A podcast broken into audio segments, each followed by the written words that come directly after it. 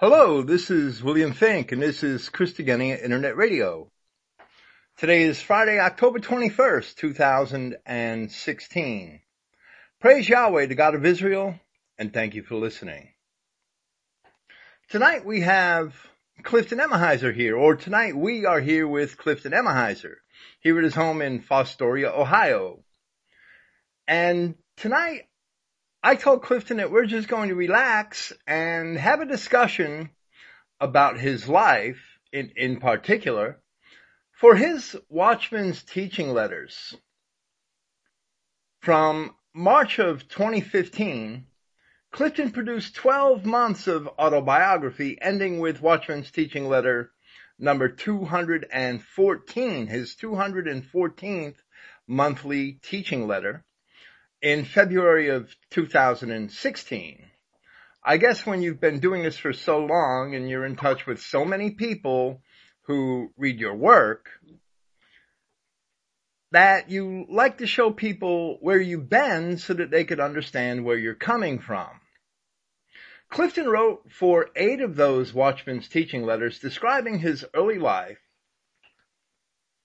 And for the last four, on his marriage and church life experiences, which didn't really start until he was close to marriage. Then he concluded the last four parts of his series by stating his original intention. And Clifton said originally, I plan to present the background of my own church affiliation, then the background of my wife's church affiliation, and lastly, the church affiliation that Tilly and I had together as husband and wife. In order to make it more complete, I ended up with four presentations to cover all that I wanted to cover. This is far from being a complete autobiography of my wife, Tilly and myself concerning each of our lifetimes of church affiliation. But Clifton really didn't get very much into the part of his life that a lot of people would like to hear, which is how he came to Christian identity. Clifton did describe at length his various experiences with denominational churches and how he finally found himself shut out from practically all of them for various reasons not related to Christian identity. But his entire transformation was summarized in four all too short paragraphs. In the last segment of his series, Clifton gave only a brief outline of his coming to identity. Being a barber, one fateful haircut was given to a certain Catholic priest. The irony does not escape us. With that, Clifton had been describing his interest in the line of Esau and a chart he had made, but admittedly he did not know where it led to or what it meant. Explaining all of this, he wrote the following, and I'm going to quote from Watchman's teaching letter 214. And he said, I am not including the chart with this updated article. I made this chart in the late 1970s, and at the time, I had no idea of what Israel identity was all about. I can't even give you a good reason why I made the chart in the first place. He was just driven to make it. All I know, he says, is that this chart was going to have a very dramatic effect upon me from that time until now, meaning in February of 2016. All I know is, I'm sorry, in the late 1970s, I knew there was something wrong, but I couldn't put my finger on it. I had made a very serious study into the Eastern religions, along with witchcraft, thinking that that might be where the problem was. And, and they're all the rabbit holes that were offered out in society when we're looking for the truth. And Clifton says, well, this was part of the problem, but later I would find how it fits into the scheme of things. Then a Catholic priest, a customer at my place of business, introduced me to the story of the Illuminati and a character by the name of John Todd, and I thought I had found the answer. How did a priest tell you about the Illuminati? You want to talk about that, Clifton? Yeah. Um, uh, he lived in a nunnery out uh, in New Riegel, Ohio, and they stopped using it as a nunnery, and um, he lived there alone, and um, he was quite a friendly person uh, to meet, and uh, from time to time when he come in the shop, because they seem to understand what was going on in the world uh, better than most people. I, I talked to him on various subjects and so on, and um, he asked me if I've uh, ever heard of the Illuminati. And I said, yes, I've heard of it, but I can't find anything on it. And he said, uh, well, tomorrow I'm going to send off into Indiana and and get 12 pamphlets uh, on the subject. And um, uh, uh, well, almost before he was through speaking, I said, "Would you would you uh, uh, stop around and, and and so I could buy one of those from you?" And and sure enough, about two or three year, days later, there he came with. Um, uh, this this is sort of a abridged brief history of the Illuminati.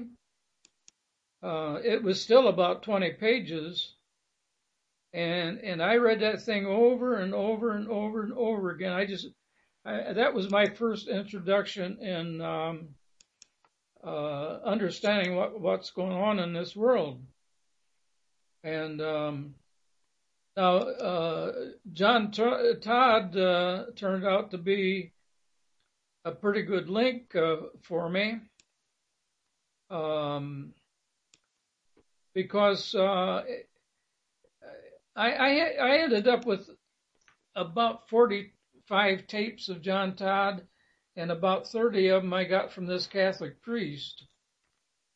And uh, in those tapes, um, he's, he's, he spoke of a book, The Fourth Reich of the Rich by Des Griffin.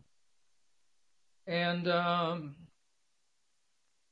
but I, I did, you know, I couldn't find any place where I could buy that book or anything like it, really, uh, uh, until uh, another one of my customers come in and uh, he knew that uh, I was st- uh, studying along certain lines, and um, there was a guy by the name of um, well, he lived in Florida, uh, and and he um,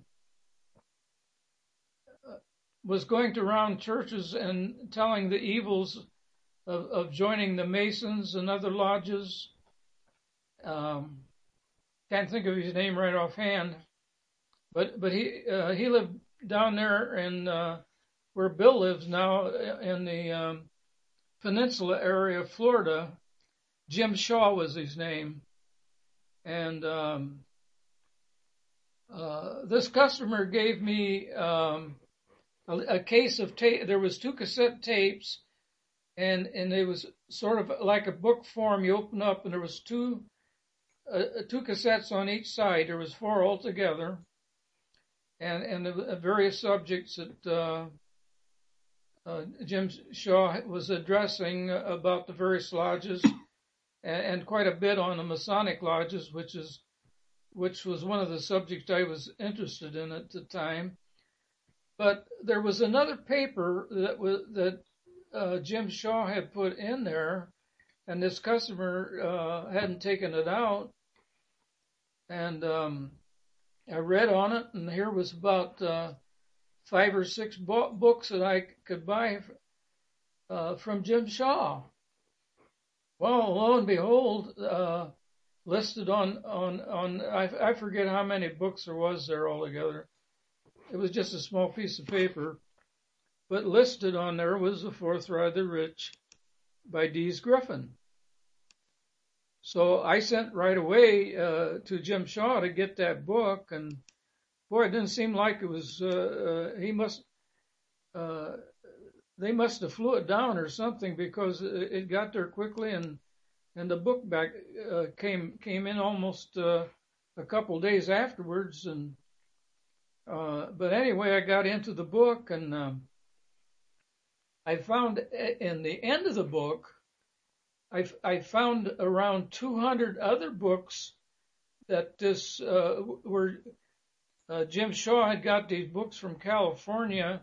I, believe um, San Bernardino. Uh, it was a um, guy that handled what you'd call um, undercover books or books you can't get from bookstores and so on, underground books. And uh, here was here was a couple other, uh, you know, uh, a couple pages of, of around 200 books that that I could buy, and so I started buying uh, six and eight books at a time as I could afford them, and and, and after a while I had a pretty good library from there, and later on, I run into the um, uh, in Louisiana, the Sons of Liberty, and they had a book section. Now they had more underground books than anybody I ever uh, came in contact with. Um, if I'd have had two or three or maybe even four thousand dollars, I could have made a pretty good investment, and and I would have liked to have gotten all the books they had to tell you the truth. Uh, but it, was a matter. I just picked out the uh, ones that had titles that I thought I'd be interested in. So so I uh, between uh, this place in uh, California and uh, Sons of Liberty in Louisiana, I, I was get, I was getting a lot of material on the um, conspiracy. I hadn't I hadn't learned identity yet. Um, I had gotten uh, some uh, brochures uh, from Sheldon Emery in Arizona on um, on on the bankers. Um, I was trying to think of the title of that one pamphlet I, bought a lot of them, passing them around. billions for the billions for the bankers and debt for the people was the name of it and I passed that around to a lot of people. Uh, but uh, I saw that he had some other stuff I wasn't interested in. I uh, I didn't think that that other stuff was right, uh, but I had a lesson to learn on that uh, because most of the stuff was right. So, I, so I, I, what did you say? I was just going to say, so you're you're you're researching into the Illuminati and and related topics and the Masons, and just because somebody left a piece of paper in a book that they gave you, you found Sheldon Emery. Yeah. Basically. So Yeah. it was an accident. Yeah. It was an accident that you found Sheldon Emery. That that's the first. Well, Jim Shaw was the first one I found there. And Right, but was Jim, Jim Shaw wasn't Christian Identity. No, no, he was. he- So uh, what I'm was- saying is, by accident, you came across your first yes, Christian right. Identity teacher because Emery was, even though he wasn't what we consider traditional two seed line, he was Christian Identity. Yes, and uh, as far as um, following John Todd, uh, uh, he got into witchcraft, and he said that uh, most of the uh, witchcraft, uh, most of the churches have covens, and all you know, you you wouldn't be. I, I suppose what he was telling is truth, but but he wasn't particularly an identity person. And it was a Catholic priest that turned you on to John Todd, Yeah. hmm which is kind of strange. I think that's kind of ironic. But, Yeah. but, but I, I just wanted to stress the point that you found Sheldon Emery by accident, basically, Yeah. Yeah. whi- which is interesting. Now, now you said that after you discovered Sheldon Emery, did, did you pursue Emery's work anymore? Except for Um, the, because billions for the bankers and death for the people, even though Emery was an identity pastor, that's not a, a, an identity tract. It's a Yeah. financial conspiracy tract. Well, really, I didn't um, get on much on Sheldon Emery, other than getting those few brochures uh, about banking from him. Um, but um, I'm trying to think here now. You, you said another customer brought you in a book by Herbert Armstrong. Yeah, that's right. Uh, uh, another customer brought brought in another uh, book by Har- Herbert Armstrong. Uh, I believe it's uh, America and Britain in Prophecy. Right. And uh, Did he know that you read the Emery book? How's that? Did he know that you read the Sheldon Emery book? Who? Uh, The other customer that brought you in the Armstrong? no, no. Okay. Um, no, these were separate instances was happening to me, and So so you were being hit by different people that were unrelated. yeah, That's amazing. yeah. Well, that's the way it happened. Uh, uh, but anyway, when I read Armstrong's book, now I didn't trust Armstrong when I first started to read the book, and I didn't trust him afterwards. But I couldn't rebuke the scriptures that were quoted in it. but if you're German, you can't trust Armstrong. No, I didn't. I didn't trust Armstrong, uh, uh, and, and I wouldn't recommend him today because, you know, he come on the air and he claimed the Germans were Assyrians. Right, that's what I mean. If you're Yeah. German, you can't trust Armstrong. Yeah, And and some of his the churches spawned by the Worldwide Church of God still teach that. So I was in a position where here I, I read this and I believed it. I, I believed that, you know, that we were Israel. My my very first thought was, so this is what all this forced busing school is all about. That was the very first thing that came to my mind, and I thought, well, we're the ones that are Israelite, not not the people that call themselves Jews. And and that was, I mean, I haven't changed from that position since. How did you link that to the forced busing? How's that? How did you link that to the forced busing? I don't know. I, I, I just realized that that the Jews were uh, in this uh, thing of, of forcing this uh, forced busing on us. So that was in the early 1970s because that's when the forced busing. I, I remember the riots in Boston, Yeah. hearing about that on the radio.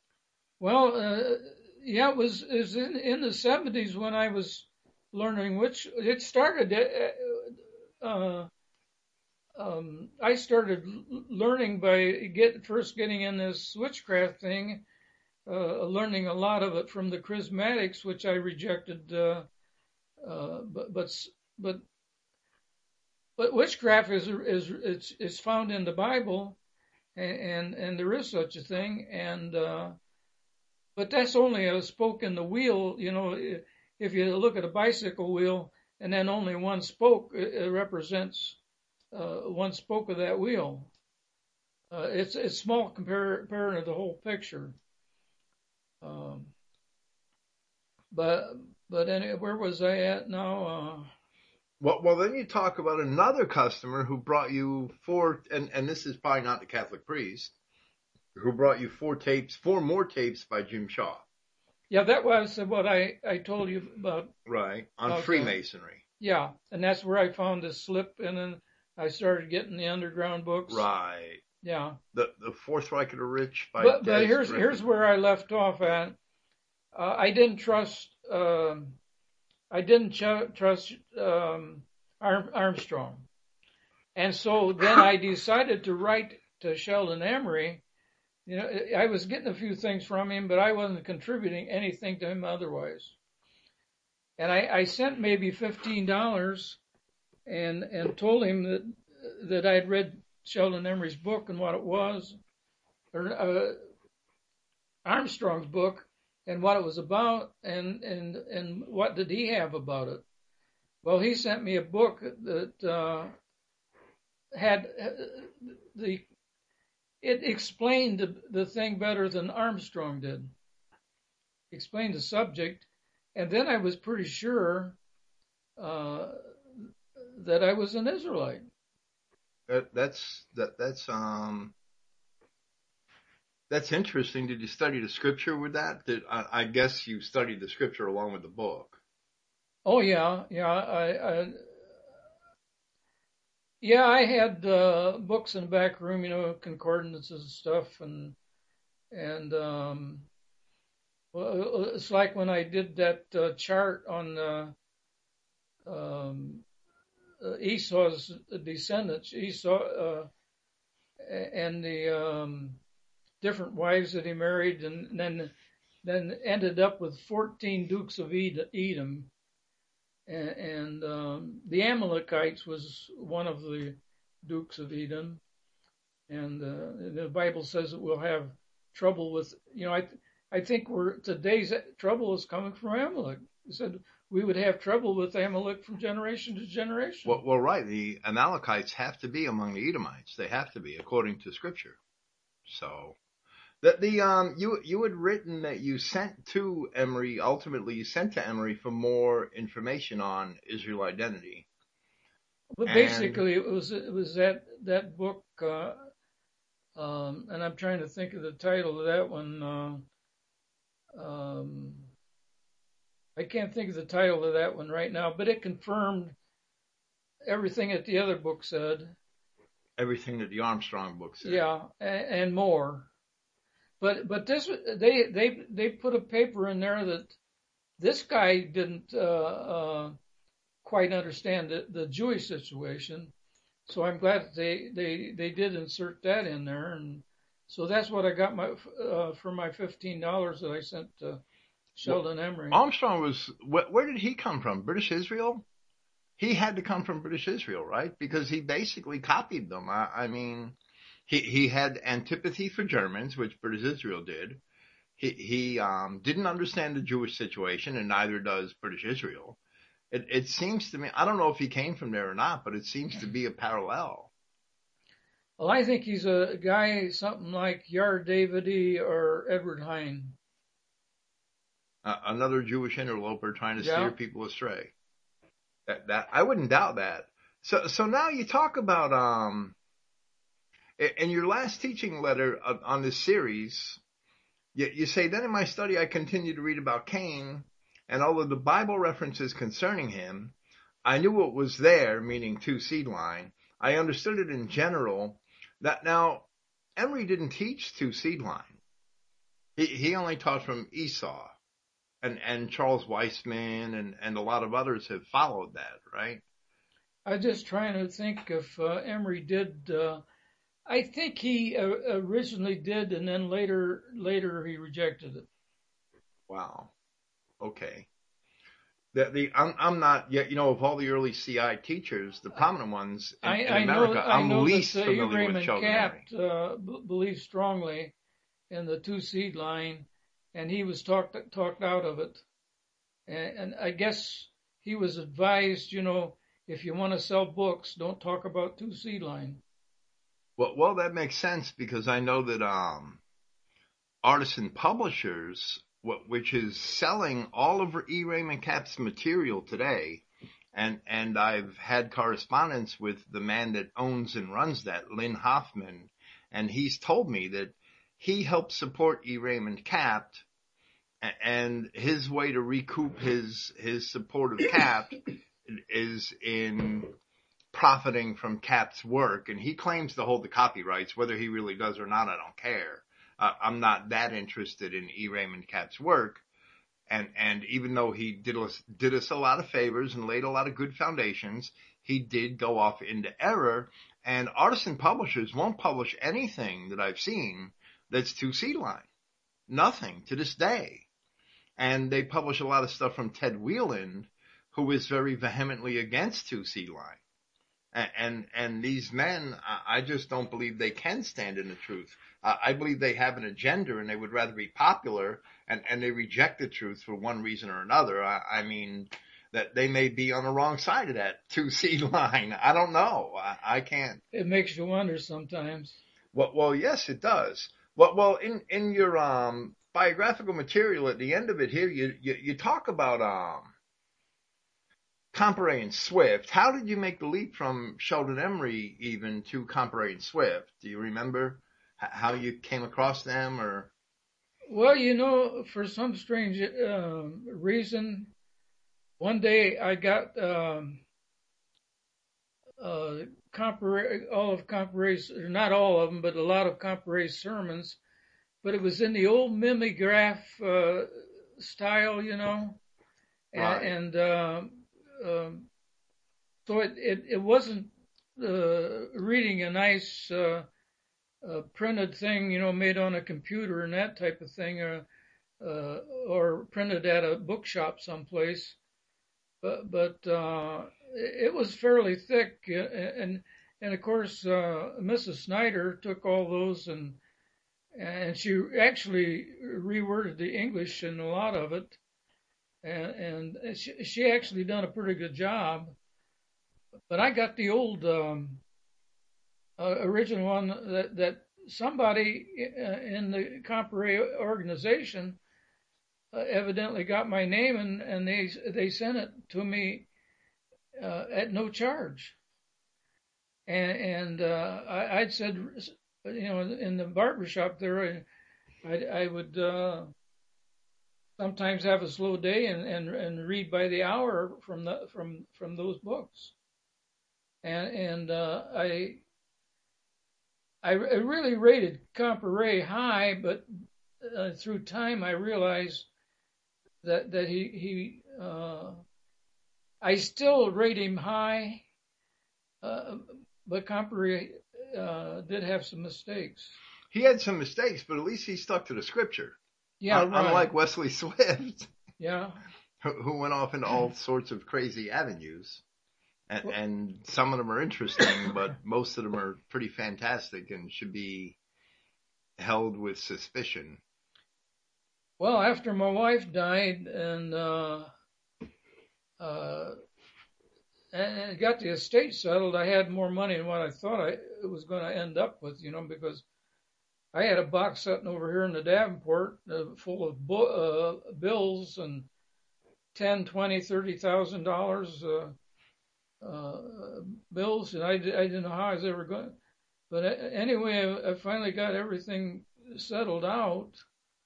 Uh, that was amazing thing too, because I decided to just to send every all the hospitals and you know I wasn't going to tell this, but I think it should be told.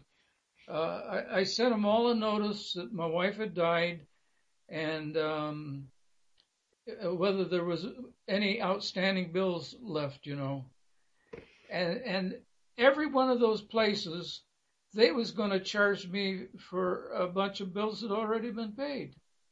Now my wife did did she she uh, uh, she knew books. She she knew how to do book, bookkeeping, and uh, I had the the receipts, uh, the checks were that were been um, paid, and uh, so I systematically took the check you know, uh, where it was signed on the back by them, sent a copy of it and said, we paid this one. And, uh, pretty soon didn't hear anything from any of them. And I'd paid, uh, the insurance company had paid more than what I thought. And the lawyer I had over in Bowling Green at the time, uh, uh, this was in September, about two weeks after that, I was sitting over there and he, he settled up the estate and uh, but you know people ought to know this. You know, hey, these hospitals, if they can get by with it, they'll they'll charge you the second time, maybe three or four times after that. but anyway, I, I just throw that in as a sideline. Uh, Bill, what else do you think uh, is? Well, well, what was you know you've never really written a lot about Swift. What's your impression of Wesley Swift? Swift, well, I, I yeah, I was getting ready to tell that uh, after my wife died, uh, uh, I, I I just sent into uh, Louisiana, and and I told him to send me every uh, tape of Swift and Comparet and and everything printed by them. Now, now, when you say Louisiana, are you talking about Jim Warner and Metairie? Uh, it's in Metairie. Uh, yeah, he's. He, there was three branches of it. Uh, the Sons Christian, of Liberty. Christian Crusade Church, Sons of Liberty, and another one.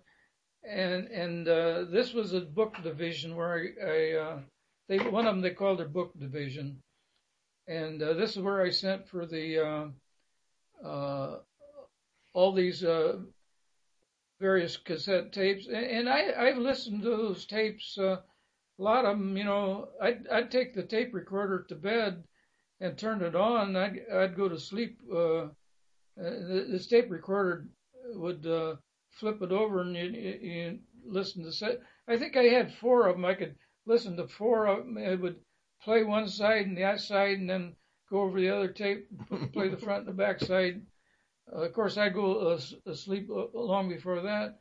The next night, I'd try to find out where it left off, and I'd continue from there. And and I probably listened to all those tapes uh, on the average maybe 20, 25 times. You know, that's a lot of listens. These are the Comparet and Swift tapes. Besides reading the stuff. That you, you later supplied those same tapes to to the yes, Israel yes, Elect website. Did. Yeah. So the but but I I started cutting back on the uh, on uh, Swift tapes because uh, they were fantastic. Yeah, one guy pointed it out, and and uh, so I started being a little more careful after that. But you uh, didn't allow that to discredit your view of two seed line. No, no. What, which sometimes I, I mean I, I love Wesley Swift. Lorraine Swift was a wonderful woman, and, and she was um very faithful to her husband, loved him very much, spread his ministry in some of his booklets faithfully for 30 years after the guy died. And, and even with all of that, that there's a lot of error in a lot of what Wesley Swift wrote that we have to correct. Yeah. But we have to accept that, that, that even though he was a trailblazer in a lot of ways, that we have to correct that the errors of our forebears, we don't want to be on a pedestal. And, and we don't want to put our teachers on a pedestal, then they become idols, right? Well, I would say that from uh, the time, you know, uh, like uh, when my wife died in 1993, it, at that particular time, uh, and and then maybe back uh, 20 years before that, uh, I, I, think uh, Comparet was probably the leading um, teacher in uh, Israel identity. Comparet stuck to Scripture. Yeah. Even though he wasn't perfect, he stuck to Scripture and and, and stayed with it and didn't go into all of the like the Zohar and and and yeah. all of the mystical writings. I, I mean, I, I, think he quoted Enoch, but e- Enoch, well, parts of Enoch should be in Scripture for sure. Right? yeah, One right. Enoch should be Scripture, but but Comparet did very well at sticking to Scripture and expounding on that alone. Uh, his output wasn't anywhere as near what Swift's output was, but Swift's output isn't is is not all good. That's my impression. I, I mean, I did my critique of Wesley Swift a few months ago and gave my reasons. Well, I felt that uh, both Swift and uh, Comparet was dead, and uh, probably there was nobody else uh, pushing those tapes, you know. So I uh, made, well, up, well, made right. up a they... list, and uh, and I did get uh, uh, some fairly big orders that uh, ordered practically everything uh, that I was selling uh, on those tapes. I sent out some pretty good sized boxes. They, they, do have value. I'm not saying they don't have value. They certainly have a lot of value and they're important and, and, and we're indebted that you, you perpetuated them because I don't, um, Kingdom Identity Ministries in Arkansas had, had, um, has a lot of Swift material, but I, I don't think it's anything near complete. It, it's very, it's only scanty. I, I uh-huh. think it's only very limited what he actually offers for, for sale for distribution. Well, well I, um, I eventually sent all my, I, I at least sent all the, uh,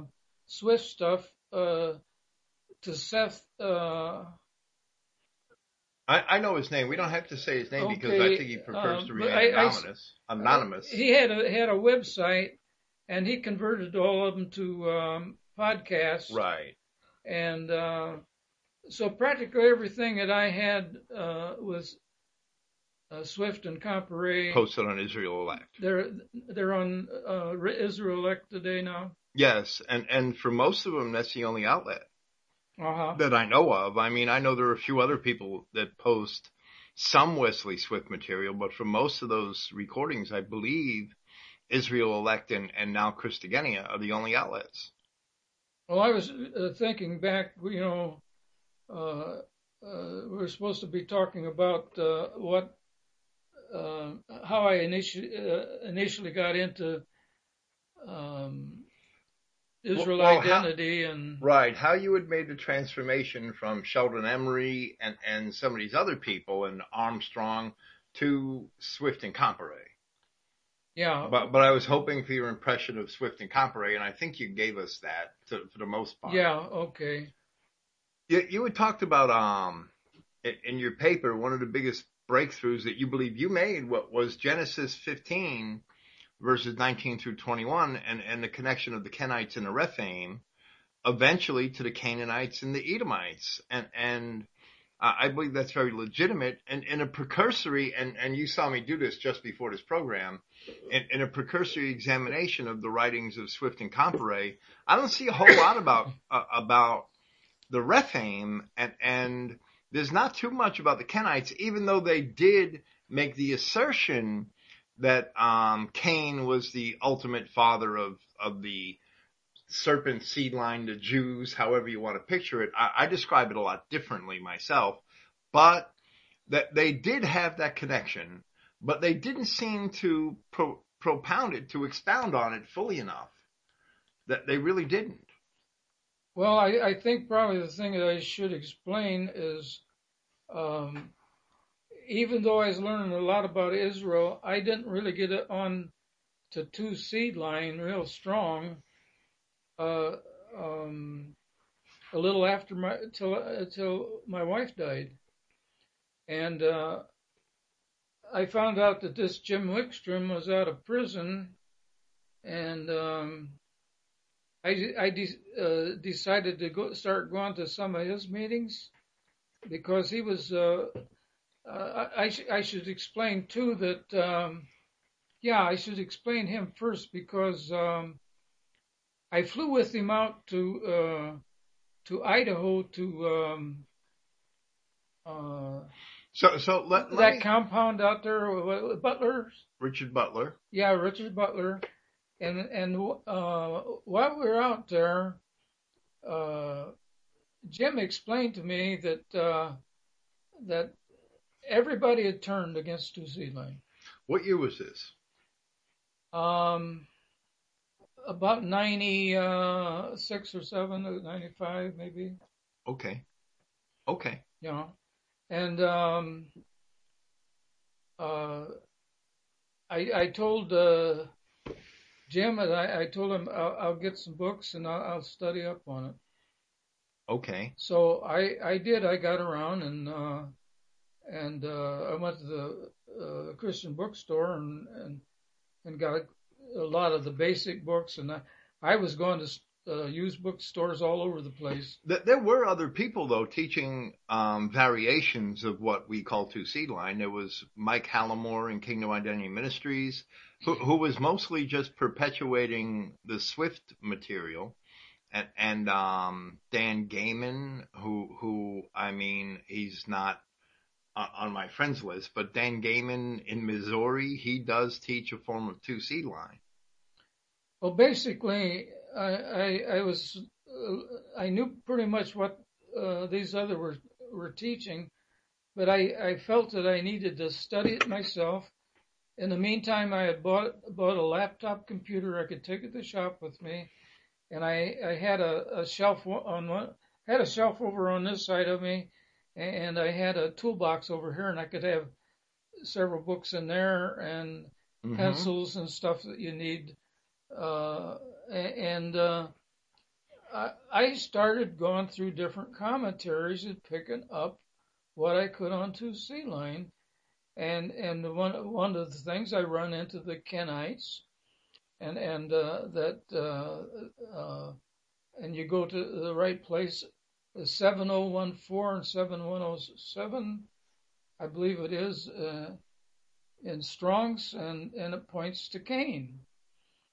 And I, I, I started my research there. I, uh, I, got into the um, study of the giants and the and the various various things and uh, uh, um, I forget what I research uh, research papers proving the two seed line seduction of Eve. I think I called it. Well, which was basically based on the conclusions of your own study. Right. Now, now I remember reading that in in when, when I was becoming acquainted with Christian identity, probably in 1997, 1998. Well, and, and uh, that that's one thing I want to um one, one thing I want to grab onto here.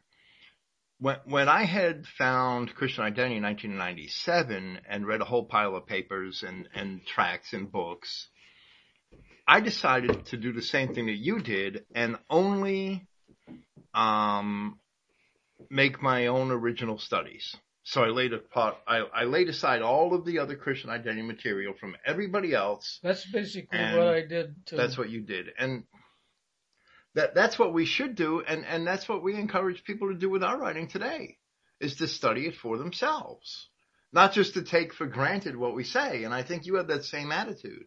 And I would take uh, the words in a verse and I would go look I have every single word to see what it meant right. in the Hebrew.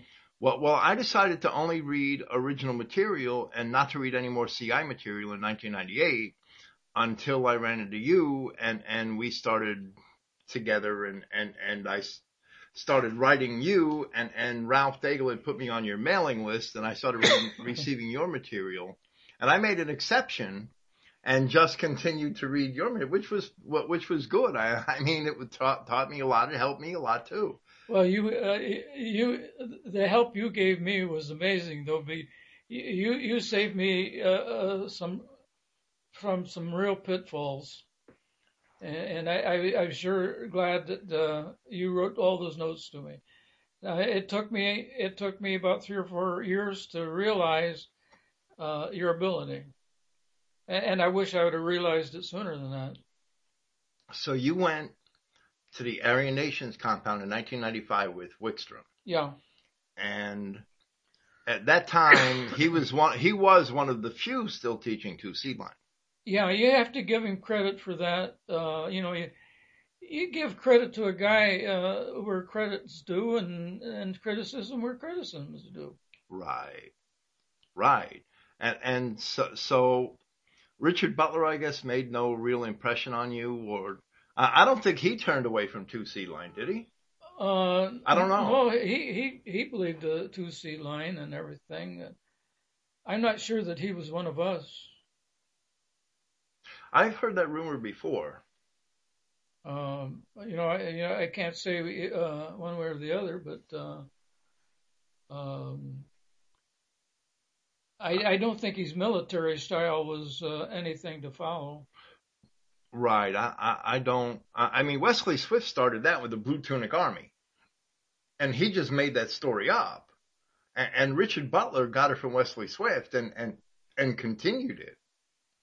And, and I think that they were caught up in that, um, my opinion is that they were caught up in that militia movement and that Christian patriot yeah. thing. And they really thought that eventually they could win enough people to take the country back from the enemy and it it didn't happen, right? It didn't materialize. One story that I got kind of secondhand, I'm I, I, am pretty sure it's true.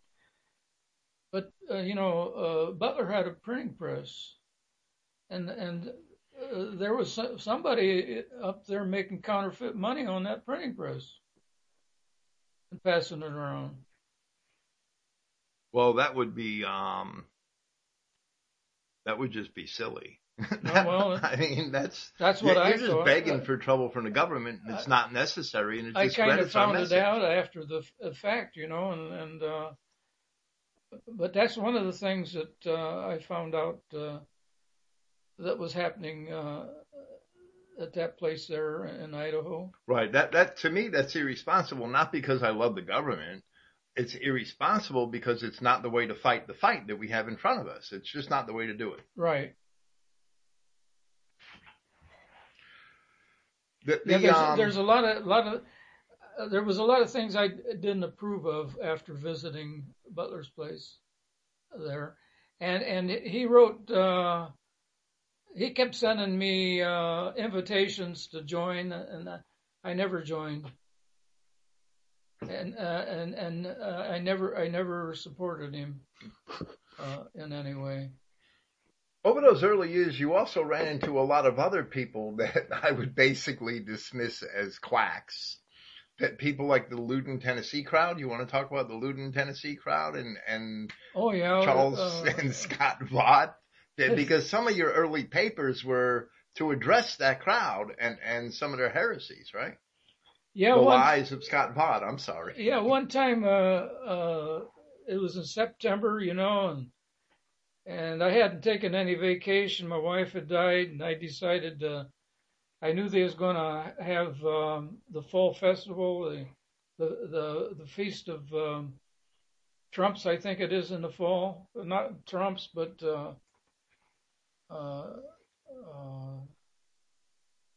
feast of booths.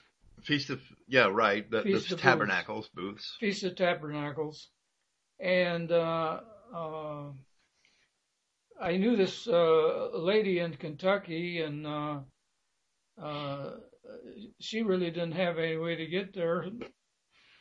So I picked her up and, and took her along, and I was looking forward to. Well, Jim Jim Workson was supposed to speak at that meeting, and so so that was one of the reasons for going down, and and so we ended up going down there, and and uh, I, I never run into so, so much bullshit in all my life.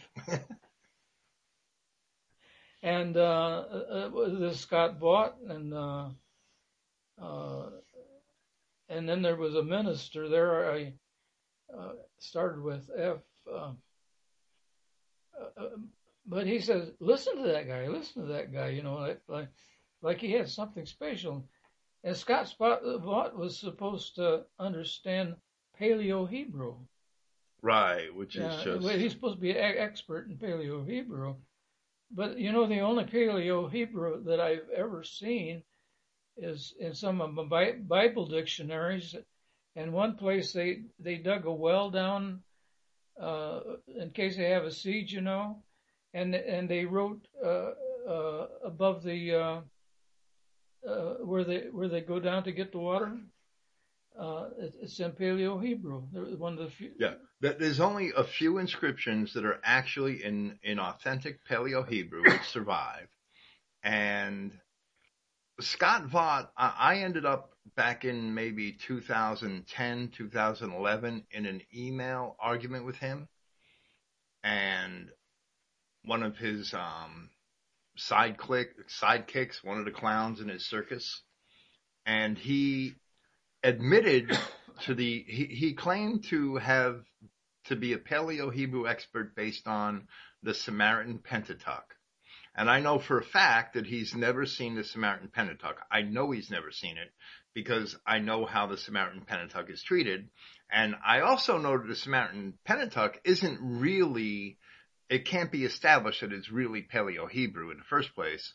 Well, well Scott Vaught admitted to the other person in an email that he never really saw the Samaritan Pentateuch, but he CC'd me by mistake. He CC, he copied me the email by mistake. So he told on himself. hmm I remember that, but I can't remember the. Uh, I- In reality, he takes the vowel points out of the words in the Strong's Concordance and claims he's an expert at Paleo Hebrew just by erasing the Masoretic rabbinical vowel points. That's what he really does.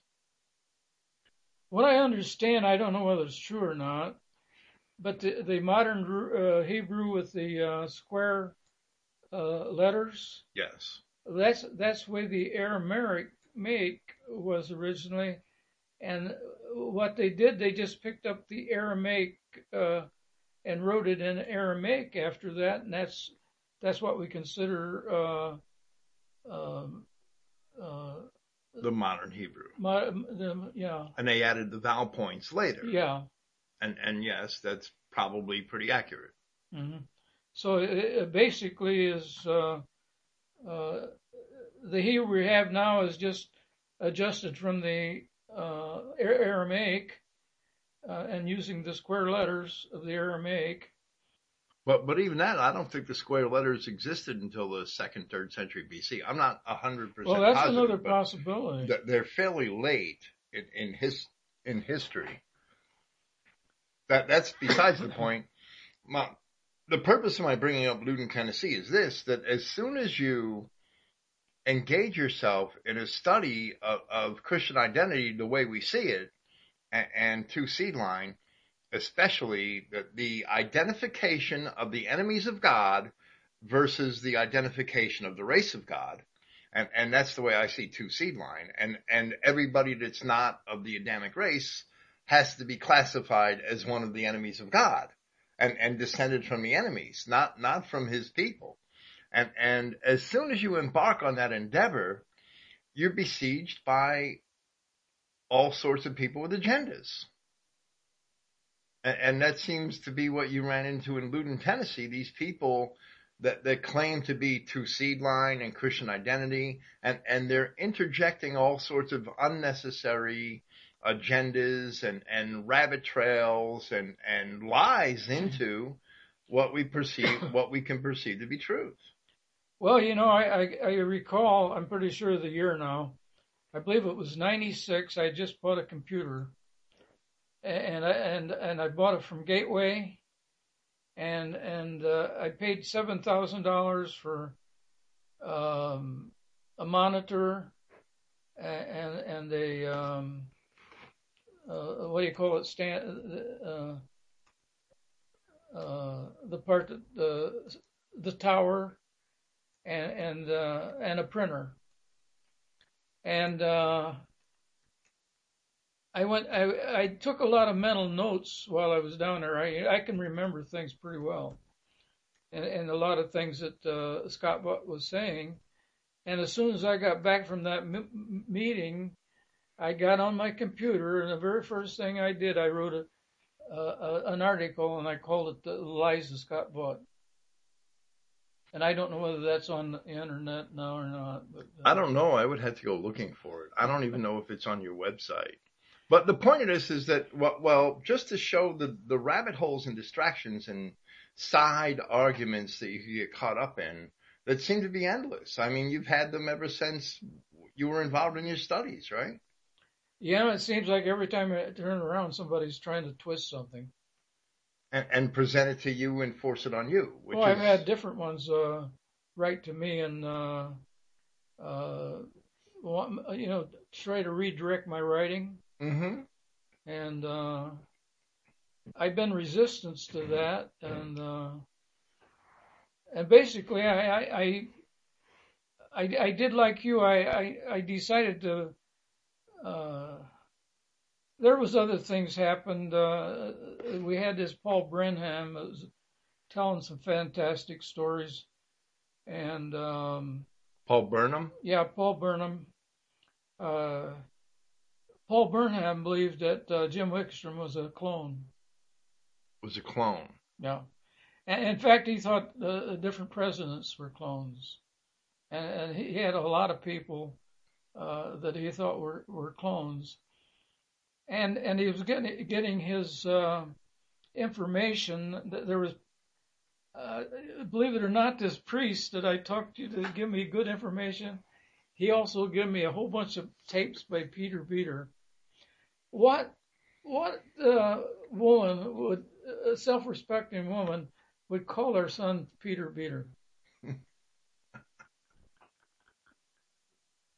But anyway, this Peter Peter, he was pushing this clone stuff, and and uh, um, and, and now Paul Burnham was real good on two seed line. He could take you through the through the, through uh, um, uh, the King James version and and and uh, and just point out all, all the places out, you know, and and I asked Paul if he'd help me to uh, do a paper on two seed line going doing that. Well, he wouldn't help me, so uh, I did. I so I did it myself, and that you know that paper I have, you know, with uh, with a King, good King James version that uh, uh, approves two seed line. Uh, uh, basically, I was following Paul Burnham's uh, system. I didn't give him any credit because he didn't want to help me. And so I just studied it out for myself. And I think I, I think I ended up doing a better job than than he was doing. Well, well, probably. And and uh, we had uh, uh Jim Wickstrom didn't like Paul Burnham, and Paul Burnham didn't like uh, Jim Wickstrom, and and I decided to you know uh, stick by myself. I had no no intentions uh, of getting attached to somebody else. I, I I didn't know that you were in the offing. Neither did I. that the um, I, I just want to clarify something because a lot of my listeners understand that Jim Wickstrom has a very shady past, going back to the Gordon Kahl Posse Comitatus days. But you couldn't have known about that because you weren't involved in Christian identity in those at that time. Uh, I'm, I'm, I'm, I'm, uh, maybe I don't know uh, I remember uh, sending money to Ruby Ridge, you know. Okay. And Gordon Kahl, all that, and and the Texas. Uh, well, Ruby Ridge was a few years after Gordon Kahl, though. Yeah. Ruby Ridge was during the Clinton administration, wasn't it? I think. Yeah. I mean, I wasn't involved at that time, so I don't know. I think. But uh, Gordon Kahl was going like to 19... identity meetings up in Michigan with um, uh, um, Sheldon Emery and E. Raymond Capt up there, and they had a preacher from England, which was pretty pretty good, and uh, an ex-Mormon, uh, and uh, he was uh, pretty good on some things. And that would have been in the 80s, so uh, I, I knew I I, be, I begin to understand identity start starting about 1980. Okay. Well, that was yeah, you were only beginning, and that was when Gordon Kahl. Uh, I think he was killed around 1980. It, if I, I don't remember the exact dates, but I never sent any money to the Kahls, but I sent some money to the um, uh, the Ruby Ridge incident uh, where they where this Horiuchi the, shot that uh, woman uh, holding her child. Right. Right, that was later on. That was a few, quite a few years after Gordon Kahl. Gordon Kahl died in 1983. I, I just. I remember the incident because uh, I was listening to to Tom Valentine on shortwave. I'd uh, I'd hook him on my VCR and and then play the audio through the VCR, and he'd pick it up during the night. And if if we had good reception, which only about half the nights mm-hmm. did, but then I would listen to it the next day in between customers. And well, I'm just trying to establish that you really when when you met with when you first became acquainted with Wickstrom, you really didn't know about the details of his involvement in the Gordon Kahl case. No, I I, I had no idea. Right. I, I just want to I, I soon learned. That. I soon learned he's a womanizer. Oh yeah, he's a womanizer. There's no doubt. There's all kinds of real proof of that, and and that's I'm sure why we don't deal with him too much today. What what what what other um early identity figures do you remember? I, I mean, did you ever have anything with Bill Gale? I, I don't know, really remember when he died. I've got a couple tapes by him, and that's about it. And, and I uh, I know about it. I I know people that knew him quite well. I like Dan, Danny uh, Updegraff. Uh, uh, uh, he's personally met Gale and went to Gale's meetings and stuff like that. And and there's also Debbie who who was with Gale and knew Joni Kahl real good. Yeah. Mm-hmm. I don't want to say her last name for yeah. her for her own privacy. That there's um so there's people in touch with those old timers who who know you and and um are, are sort of act like a bridge. Yeah. From from that that that 60s 70s period of Christian identity. Yeah, I might uh, add the one one thing that uh, I think one of the one of the biggest finds that I that I found in all of my research, and, and I, w- I was uh, writing a lot of stuff about Esau and about about um, about about Judah, you know, uh, in the clear up to I was tar- uh, speaking about Judah up to less than 30 and beyond that. Uh, uh, this this great patriot Judah or something like I call him, and uh, I wanted to get the truth out on Judah because a lot of people looked at him in in, in the wrong way, you know.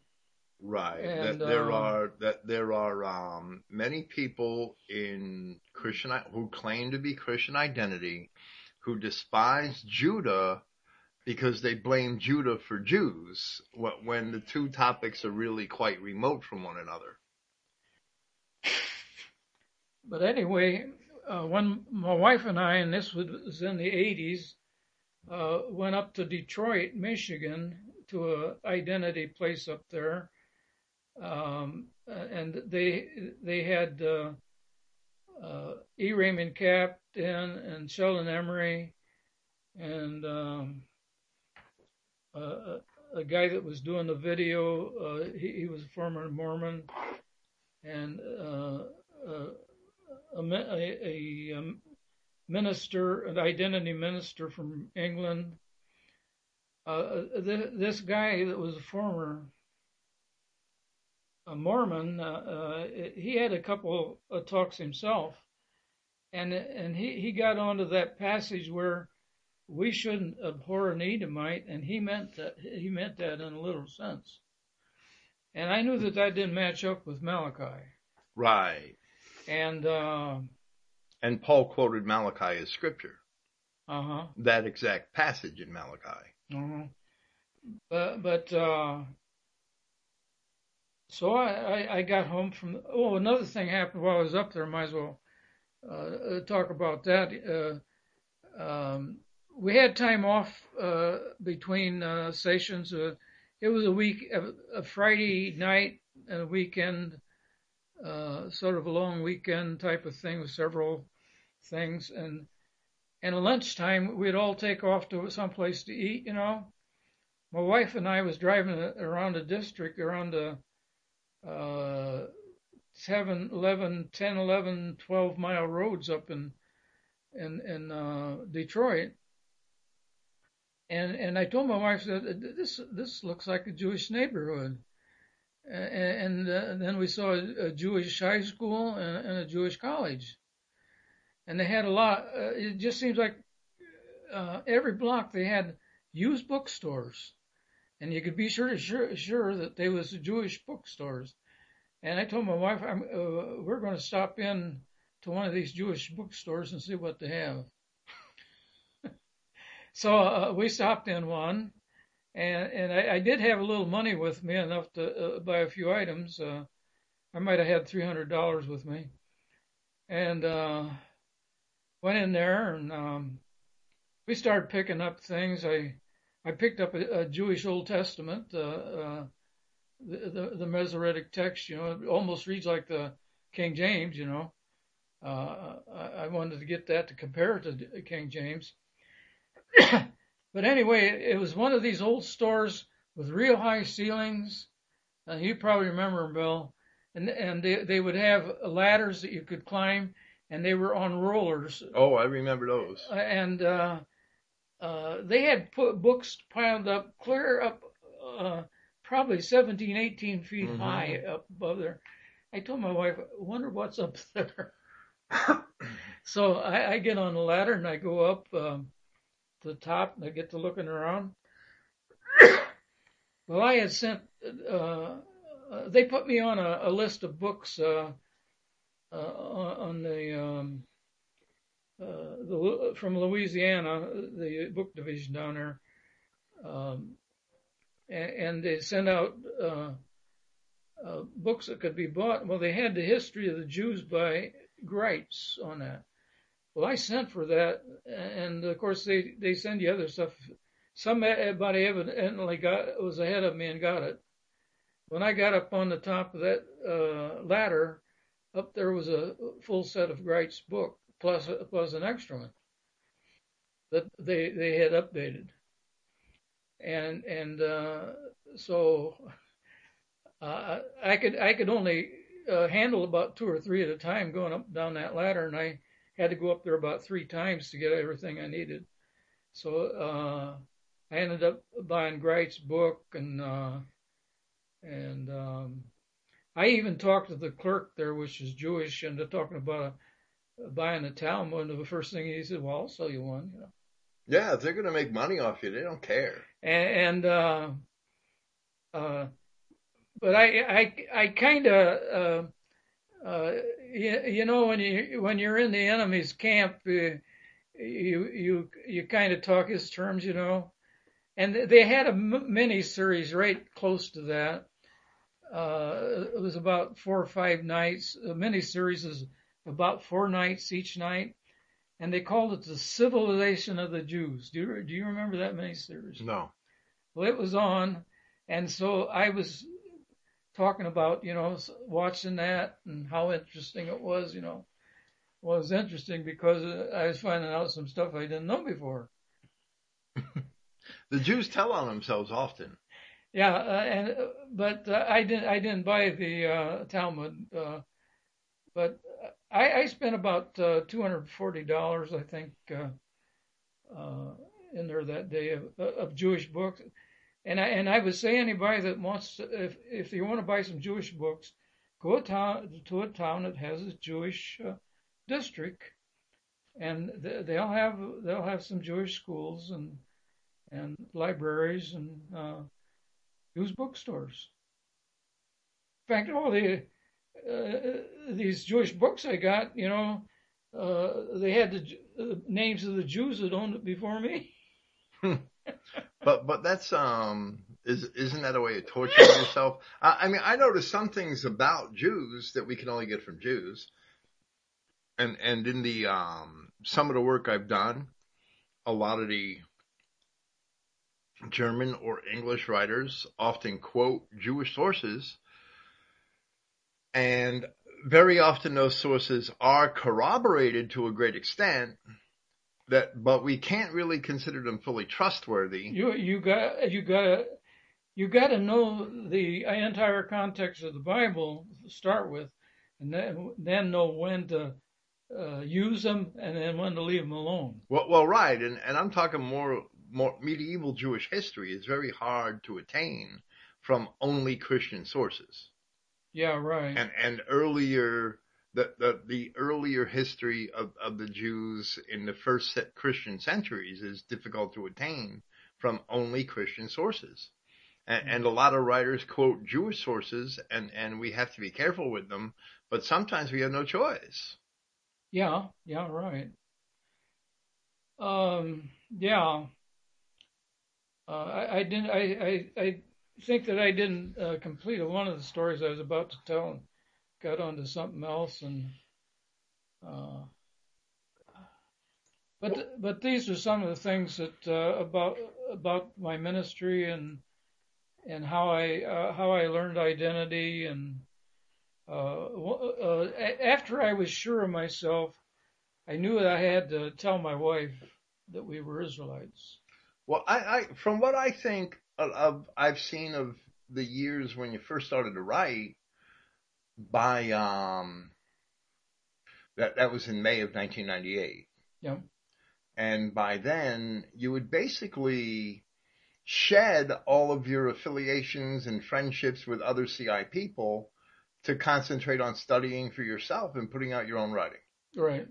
Yeah. in would... fact, I, I had this heart attack and they was flying me to uh, Toledo to MCO, Medical College of Ohio, and my boy was down in St. Louis. My wife was dead, and uh, when did your wife die?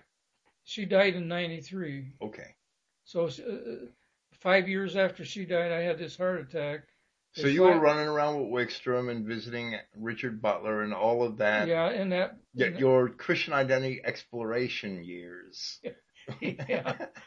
Where right. after your wife had passed. Well, even a little bit with my wife beforehand, you know. Okay. So, uh, uh, yeah, and um, uh, I was trying to think uh, where I was at there again. Uh. I- I'm sorry, you were talking about your wife have, having passed, and and you were yet you had fallen ill, and you were in a hospital.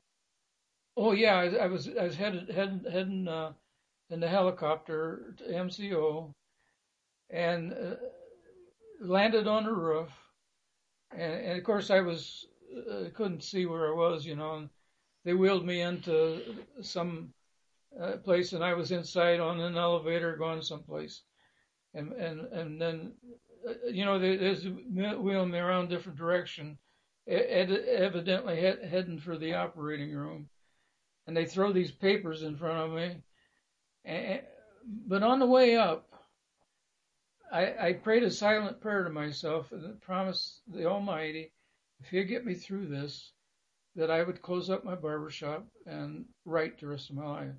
And that's what I've done. I made the promise and I've kept the promise. And hopefully it'll last for a few more years. Well, I, I'm looking forward. Uh, We pray. yeah. I, I don't want to talk about myself, but but um, in in probably July of '98 or maybe August, I got this package in the mail from Clifton Emahiser's Watchman's Teaching Ministries, and it was three or four of your first teaching letters, and I wondered how how the heck did I get these? I'd already decided not to read any other Christian identity material. And, and I wondered, how did I get these? And, and I went and asked Ralph Daigle and he said, oh, I put your name on his mailing list. So I decided, well, I'm going to read these. I'll read these because Ralph took the time to get my name on your list. And, and, um, I read them and they were good. I liked them. You were talking about, um, Joe, about Judah at the time, I think. Yeah.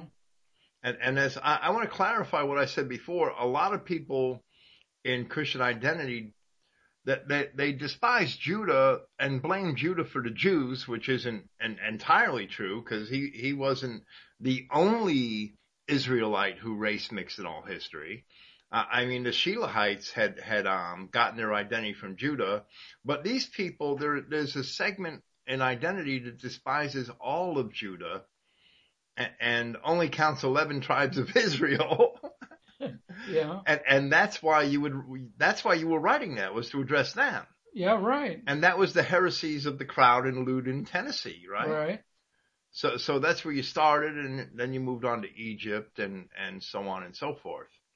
And I think that we didn't start really corresponding. I, I think I first wrote you in, in after Watchman's teaching letter number eight, but we didn't really start corresponding until about number 20. Hmm And, and that would have been the end of 1999 hmm towards then. Well, uh, I, another story there I didn't complete. I uh, after I got back from Detroit and this guy spoke about Edom, it took me 15 years to figure out that the um, it doesn't say that you should abhor an Edomite. It says that you shouldn't abhor a Syrian. Right. The one letter difference between the D and the R. and Well- and and uh but it took me 15 years to figure that out Well, well, right, but you did us a favor. yeah and i uh i don't know of any any other identity person that ever wrote on that No, they didn't. No, there is none. You were first. i i, I think i was first on that The the the shame is that the Daleth Resh confusion and sometimes a Vav Resh confusion because in those block Hebrew letters, the Daleth, which is the D, and the Resh, which is the R, and the Vav, which could be a V or a W, are all very similar. It's they're only separated by the stroke at the top, the length and the type of the stroke, and they're very easy to confuse. And there's a lot of confusion in the Old Testament. And in the Old Testament translations to the Septuagint, we see the confusion between especially the R and the D. And if it's an R, if it's an R, then Genesis 23 7 says, Thou shalt not abhor a Syrian. because that word would be aromi. And if it's a D, it would say Edomi. And the modern Hebrew copies read it as a D for an Edomite or an Edomi, rather than as an R for an Aramaean or Assyrian. So, so it's a really subtle mistake. And that would, if we change that D to an R, assuming that the scribes made that error, because they made it in so many other places, then there's no conflict between Deuteronomy and Malachi. Right. It's that simple. Right. Well, that cleared it up for me, and I was kind of surprised the amount of static I got from it, uh, that uh, from different people, because I wrote that. Right. But it's a valid point. It's an entirely valid point. That the Syr- Laban was a Syrian. The Syrians were brethren through the Israelites. That they were Aram was a brother of Arphaxad, right? Mm-hmm. And, and, and, the Syrians and the Israelites had a very close relationship all throughout ancient ancient scripture. If you look at the lands where David conquered, and, and there were Israelites in Damascus and all the way up to Hamath. There were Israelites and the, the Israelites controlled that land all the way past the time of Jeroboam II and, and until the Assyrians took it. So that, that land of the Syrians was controlled by the Israelites for, for 300 years. And the Israelites certainly did mix with a lot of the Syrians during that time. And the Greeks considered the Israelites Syrians. Herodotus referred to the people of Judah, clear historical events that the people of Judah in the Old Testament took part in. Herodotus called them the Syrians of Palestine.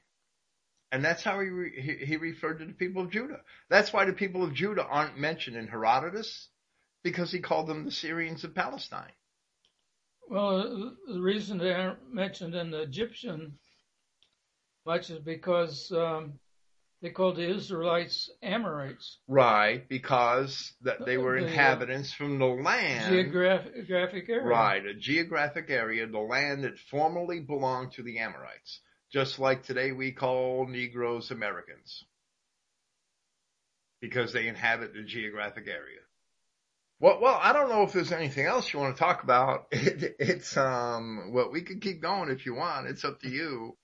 I, I don't know if, yeah, you know, over the years, if, if there's anything that stands out, if, if there's, um, any trouble you wish wouldn't have happened, if there's anything that you wish you could have done better, if there's anything you think you could have been more diligent with or that you missed that you'd like to write on and haven't had the opportunity? Well, I think it was, um, I, I, think it was a good uh, idea that I went to Detroit to that meeting. Uh, uh, although the guy that, that had that church that invited those guys in, he was a universalist, and I, I, I wrote some uh, uh, pamphlets on Universal against uh, some of the some of the stuff that he was putting out. Was that Jory Brooks? Jory Brooks, yeah. Okay, but he Jory Brooks was tied in with that Canadian British Israel thing, right? Yeah. And Stephen Jones, wasn't he? Yeah, I think Stephen Jones was in uh, that too. And, and Stephen Jones, Ted Weiland, Jory Brooks, that they're like a universalist flavor of Christian identity that I, I can't even count them as Christian identity. I don't know what you'd call them. They they uh, they're it's like that uh, thing that you said you want to talk about. Uh, um, either scatterers or gatherers. Right, and they're, they're they're scatterers. If you're sending the word of God, which is only for the children of Israel, I mean, David said that he only gave his law to Israel. He didn't deal so with any other nation. And you're sending those books to Negroes in Africa like Ted Weiland does. You're a scatterer. Yeah. You're not a gatherer. So, so you're not, because you're not gathering with Christ. He didn't come to gather Hottentots. I think you wrote that once. I probably, probably did. The, the, um, I think there was one more point I wanted to talk on. And I don't know if you want to talk about it or mention them or not. It doesn't matter to me. It's immaterial. But this is also before I came on the scene. And I remember you telling me about this as, yet, you know, to make me be careful about my associations with, with these people. And, and that was the group that wanted to start their own shadow government. Oh yeah. Um, of course, the um, rabbi up Chicago, that was his idea. the rabbi from Chicago. but it was another guy that wrote up the Constitution. And uh, uh, now what the rabbi told me that they was going to talk about, they was going to write a white paper on two seed line. Well, you know, uh, that's right down my line. And after after we found a, a meeting place for them and everything, and they got there, they changed the subject and and they wanted to start a shadow government. That that's the old Canaanite bait and switch. That's called. That they baited you with a white paper on two seed line, and they switched it with with a plot to overthrow the government. Well, you know, uh, maybe the Almighty. Um, there was one guy went home and told somebody else, and and they were uh, now they were supposed to have another meeting coming later. You know, a second meeting, and this other guy was in South Dakota, and I don't, I don't know just who it was anymore. But he got a hold of my number, and and and he got it from this guy. That one guy was a loudmouth in the group, and and he knew that was going to plan another meeting. He called me and he says, "You better not have that meeting." And I says, "What meeting are you talking about?" Know, uh, I, didn't give him. Uh, uh, uh, I didn't give him very much uh, satisfaction if that's what he wanted. right, right. He's trying to get you on tape to say that you knew about the meeting, right? Well, uh, That- I got to thinking to about it, and, uh, I, I decided to call uh, a friend over at uh, North Baltimore that owns the property there, and uh, called him to, uh, to cancel the preparations for it. And I, I called uh, about four or five guys. I had their num- numbers. I had it on cell phone at the time and I called each one, and, none of them was home, but I left a message that it was canceled. That that was the end of that. And, and that rabbi in Chicago was AKA Joseph November. Right. What year was that? Was that 95, 96? Or, or that was a little later, I think. no, right? this this was much later. Uh, um, it it it'd be hard for me right now to uh, state state just when that was. Uh, uh, if I had known that they was going to uh, pull that trick, uh, I'd I'd have never uh, looked up, up look you know made arrangements for a place to meet. right. Uh, there was 30, uh, he managed to get 30 identity people there. And he, and they told them all not to bring their wives. That sounds suspicious. If it's a white paper on two seed line, why wouldn't they bring their wives? If that's all that was going on. Hmm I don't want to travel without my wife. I, I Mhm. mean, I don't think that, um, Well, I don't know, I don't know why, should. why they didn't want to have their wives come. well, well, if the feds are going to raid the place and, and lock everybody up, maybe they don't want to, um, ma- ma- maybe they, that they didn't have the heart to see the women get arrested. I don't, I don't know. I, I'm just conjecturing, but it all sounds pretty shady. And, and, and, I'm just saying this as an example that we should always be on guard against those things. Well, I, I called it a halt with him. Uh, I wrote him an email.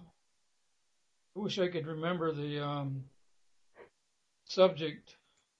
Um,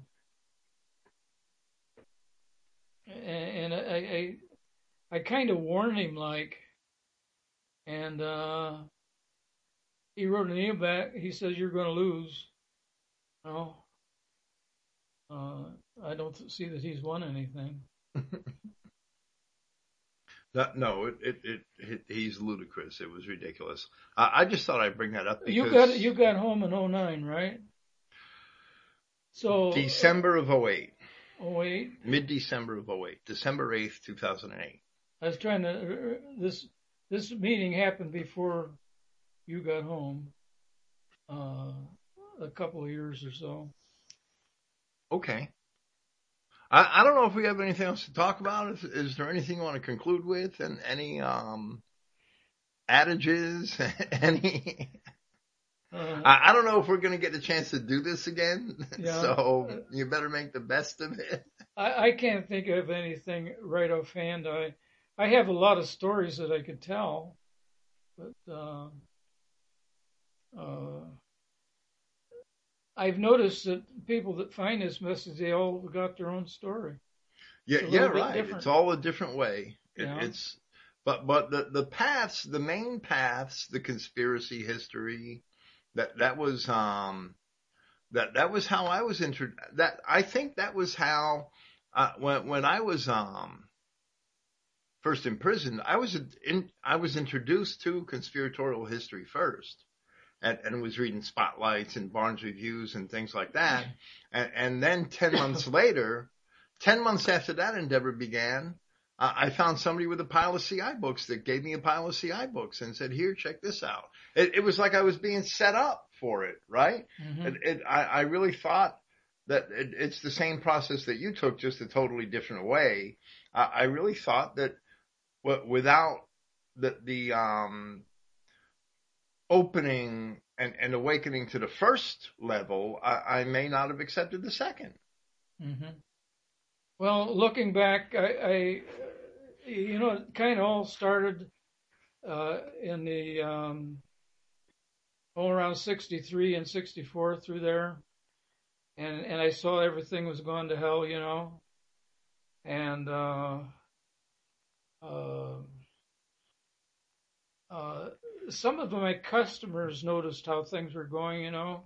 Mm-hmm. And you know, if you're running a barber shop, uh, the atmosphere in a barber shop is kind of like in a locker room, you know.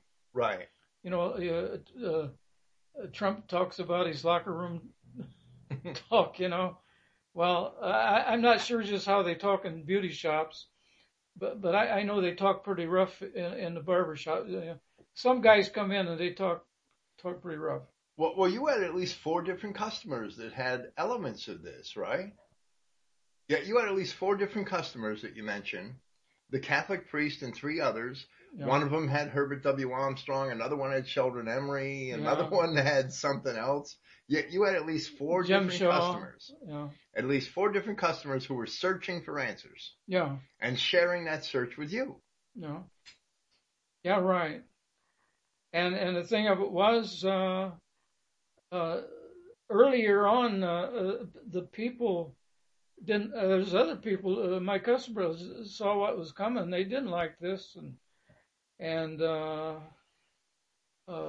they'd make such statements as they'd see that.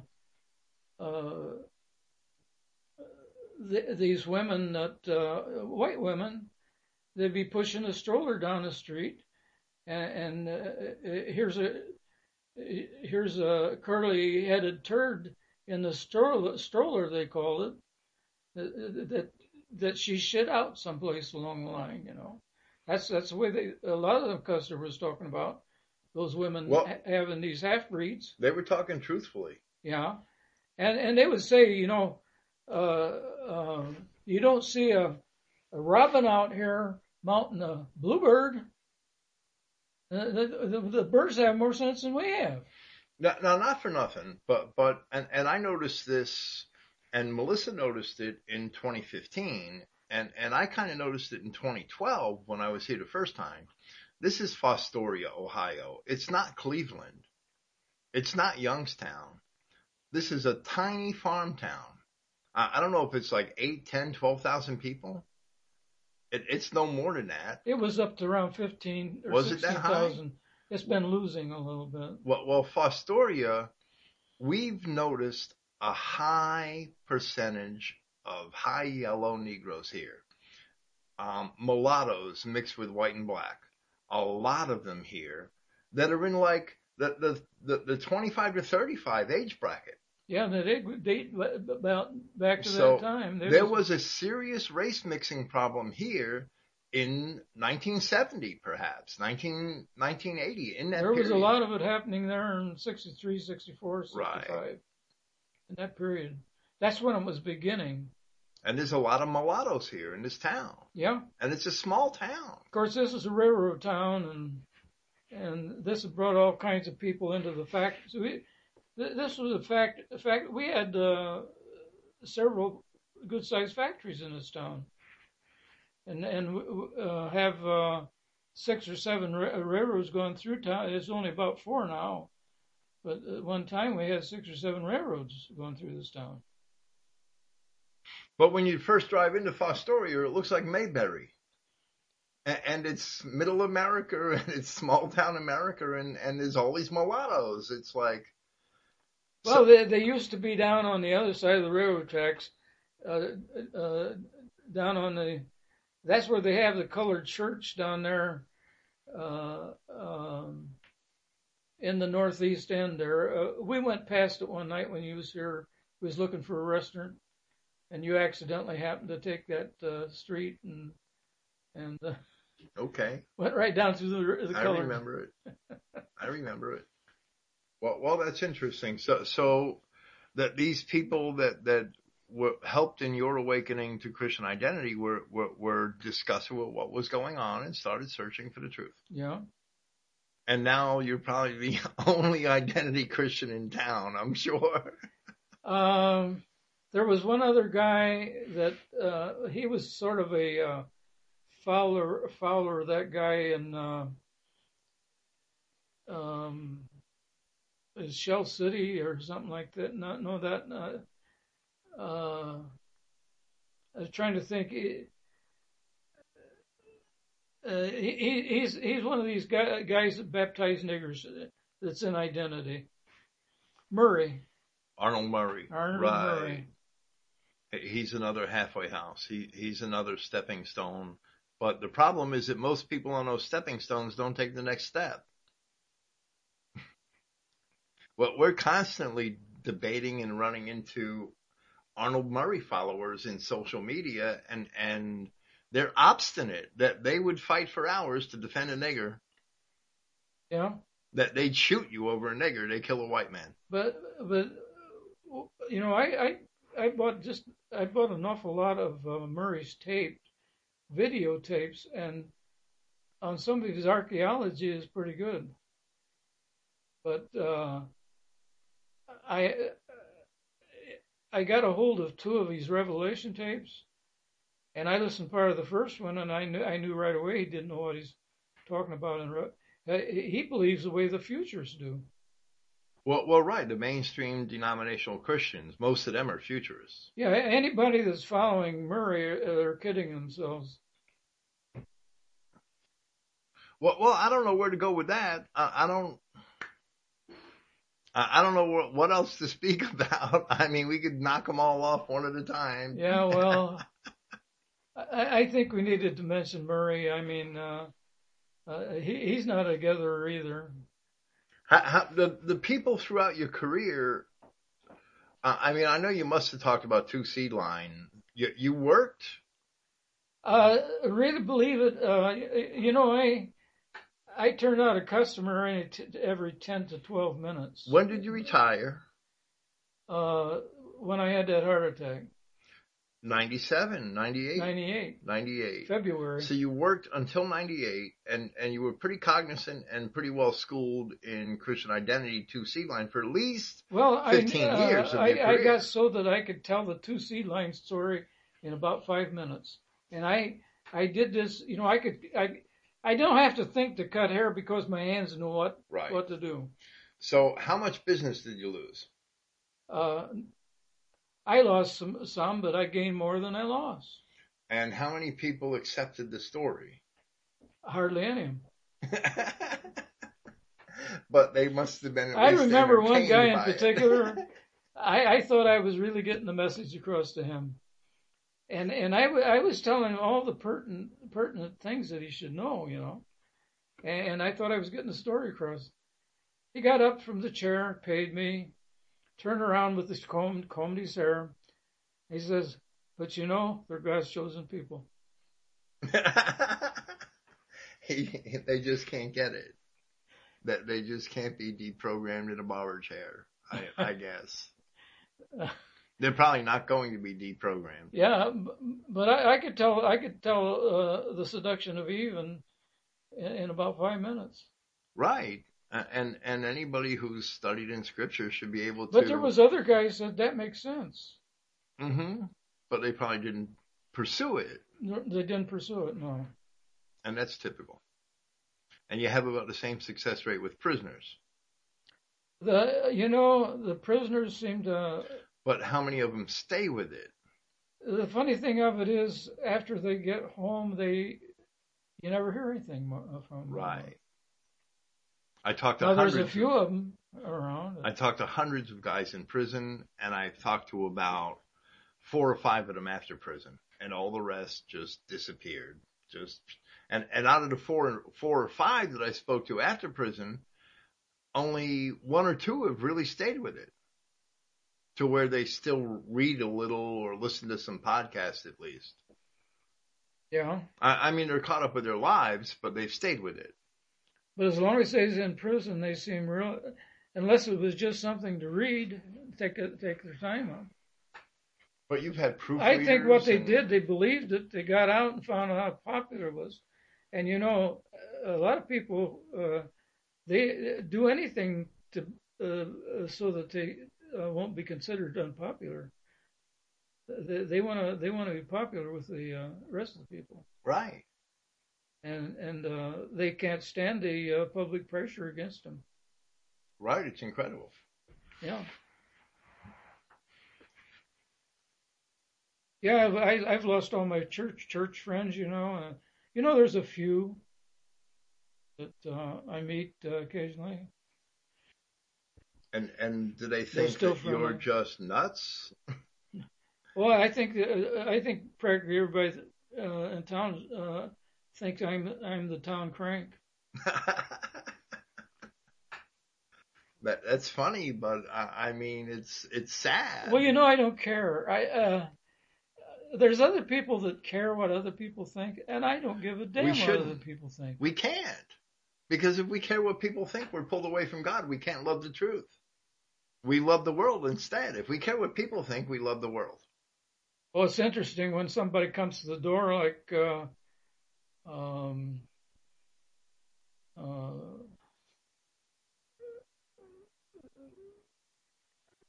You get some Mormons. I, I had some Mormons once, and and I wasn't really up on things like I am now, but but I'd, I'd had some uh, Jim Shaw stuff uh, that he uh, uh, he told me some things about the Mormons, and, and then this guy, this Mormon, uh, uh, was up to that meeting in Detroit. Uh, he he told me uh, he was an ex-Mormon. He told me some things about the Mormons, you know, that, that I didn't know before. And uh, my wife and I went for vacation, took the boy, and oh, my bo- boy must have been seven years old, something like that, eight. And uh, my car wasn't working right. Had a '68 Chrysler, you know, uh, the uh, the top line of the Chrysler, you know, and and uh, had to stop stop in and have them work on that. And so we had some, you know, was going to have about five six hours, so we walked down to the uh, Tabernacle uh, there in uh, Salt Lake City, and um, it, it was a pretty good walk to get down there, and and we, uh, my wife signed a register, a name, address. Well, one day two guys shows up at the door, and they're Mormons. So I, I, I knew enough about what they believed to just, you know, let them trap themselves, you know. And and uh, I, said, uh, how about this uh, one main uh, Mordecai or whoever he is that uh, this angel puts glasses on, you know, and and and has these two tablets of gold, and and you have to have the glass, you can't see what he's writing, and and uh, each each one of these uh, gold tablets weighs 225 pounds. And, and I says, now it, it, says in the Book of Mormon there that they went running with those. That this guy went run, running with. But those angels are pretty strong. Well, Joseph Smith went running with them, right? Yeah, Joseph Smith went run, running right. with him. He picked them up and went running with them. Uh, I'd like to see any man, uh, no no matter how strong he is, I'd like to see any man just pick up uh, 450 pounds. 450 pounds and go running with it. That's a guy you stay away from. They might lift it up, but they, they aren't going to go running. Yeah, there are a lot of ludicrous things in the Book of Mormon. Yeah. And a lot of them make it into two seed line. That the idea that spirits come down from heaven and inhabit the bodies of men, that that started out in Mormonism. That that's a Mormon idea. Yeah. That's made its way into two seed line, which and and it's not scriptural. It, it's not. The scripture teaches that the the, the flesh is first and then the spirit, and, and that the spirit grows with the flesh from the same seed. Why do we need seed if the spirits come down from heaven? Yeah. I, I, I don't. That there's Mormon ideas in Christian identity. There's a lot of um, a, a lot of people bring the church ideas that they had in church into Christian identity. Well, the Mormons believe in uh, identity in a sense, but they identify the wrong people. Yeah, they want to give it to prairie niggers. Yeah, and but, and they go to the they go to the and these times as bad as they are, they build safe houses. The, this one guy that was a Mormon that was up there at that uh, meeting in Detroit, he later told me that they built safe houses for these Mexicans. If they could get to get to those safe houses, they had food for them and everything, a place to sleep and a place to stay until they could get the job. Well, those Mexicans must be Israelites because they're prairie niggers. Okay. so you have to take care. I don't know. I, I, I mean, Mormonism. A lot of people think that the Mormons are free of race mixing, but they promote all kinds of race mixing. Oh yeah. So so it's just a bad perception.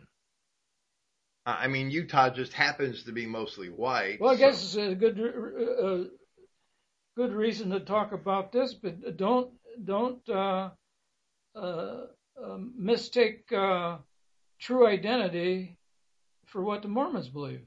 Right. There's a lot of rabbit trails, and and we pray that we aren't caught up in any of them. That's all we can do. Yeah. Well, Clifton, I think I don't know if you have any more you want to add. I, I mean, we're trying to wring every last shred out of you here. I think it's pretty. The, the the rag is getting pretty dry. Well, well, thank you for being here, and thank you for doing this, and and we're blessed to um to hear you. Yeah, glad to do it. Praise Yahweh. Thank you, everybody, for listening. Tomorrow night it will be Arthur Lee. Praise Yahweh, and good night.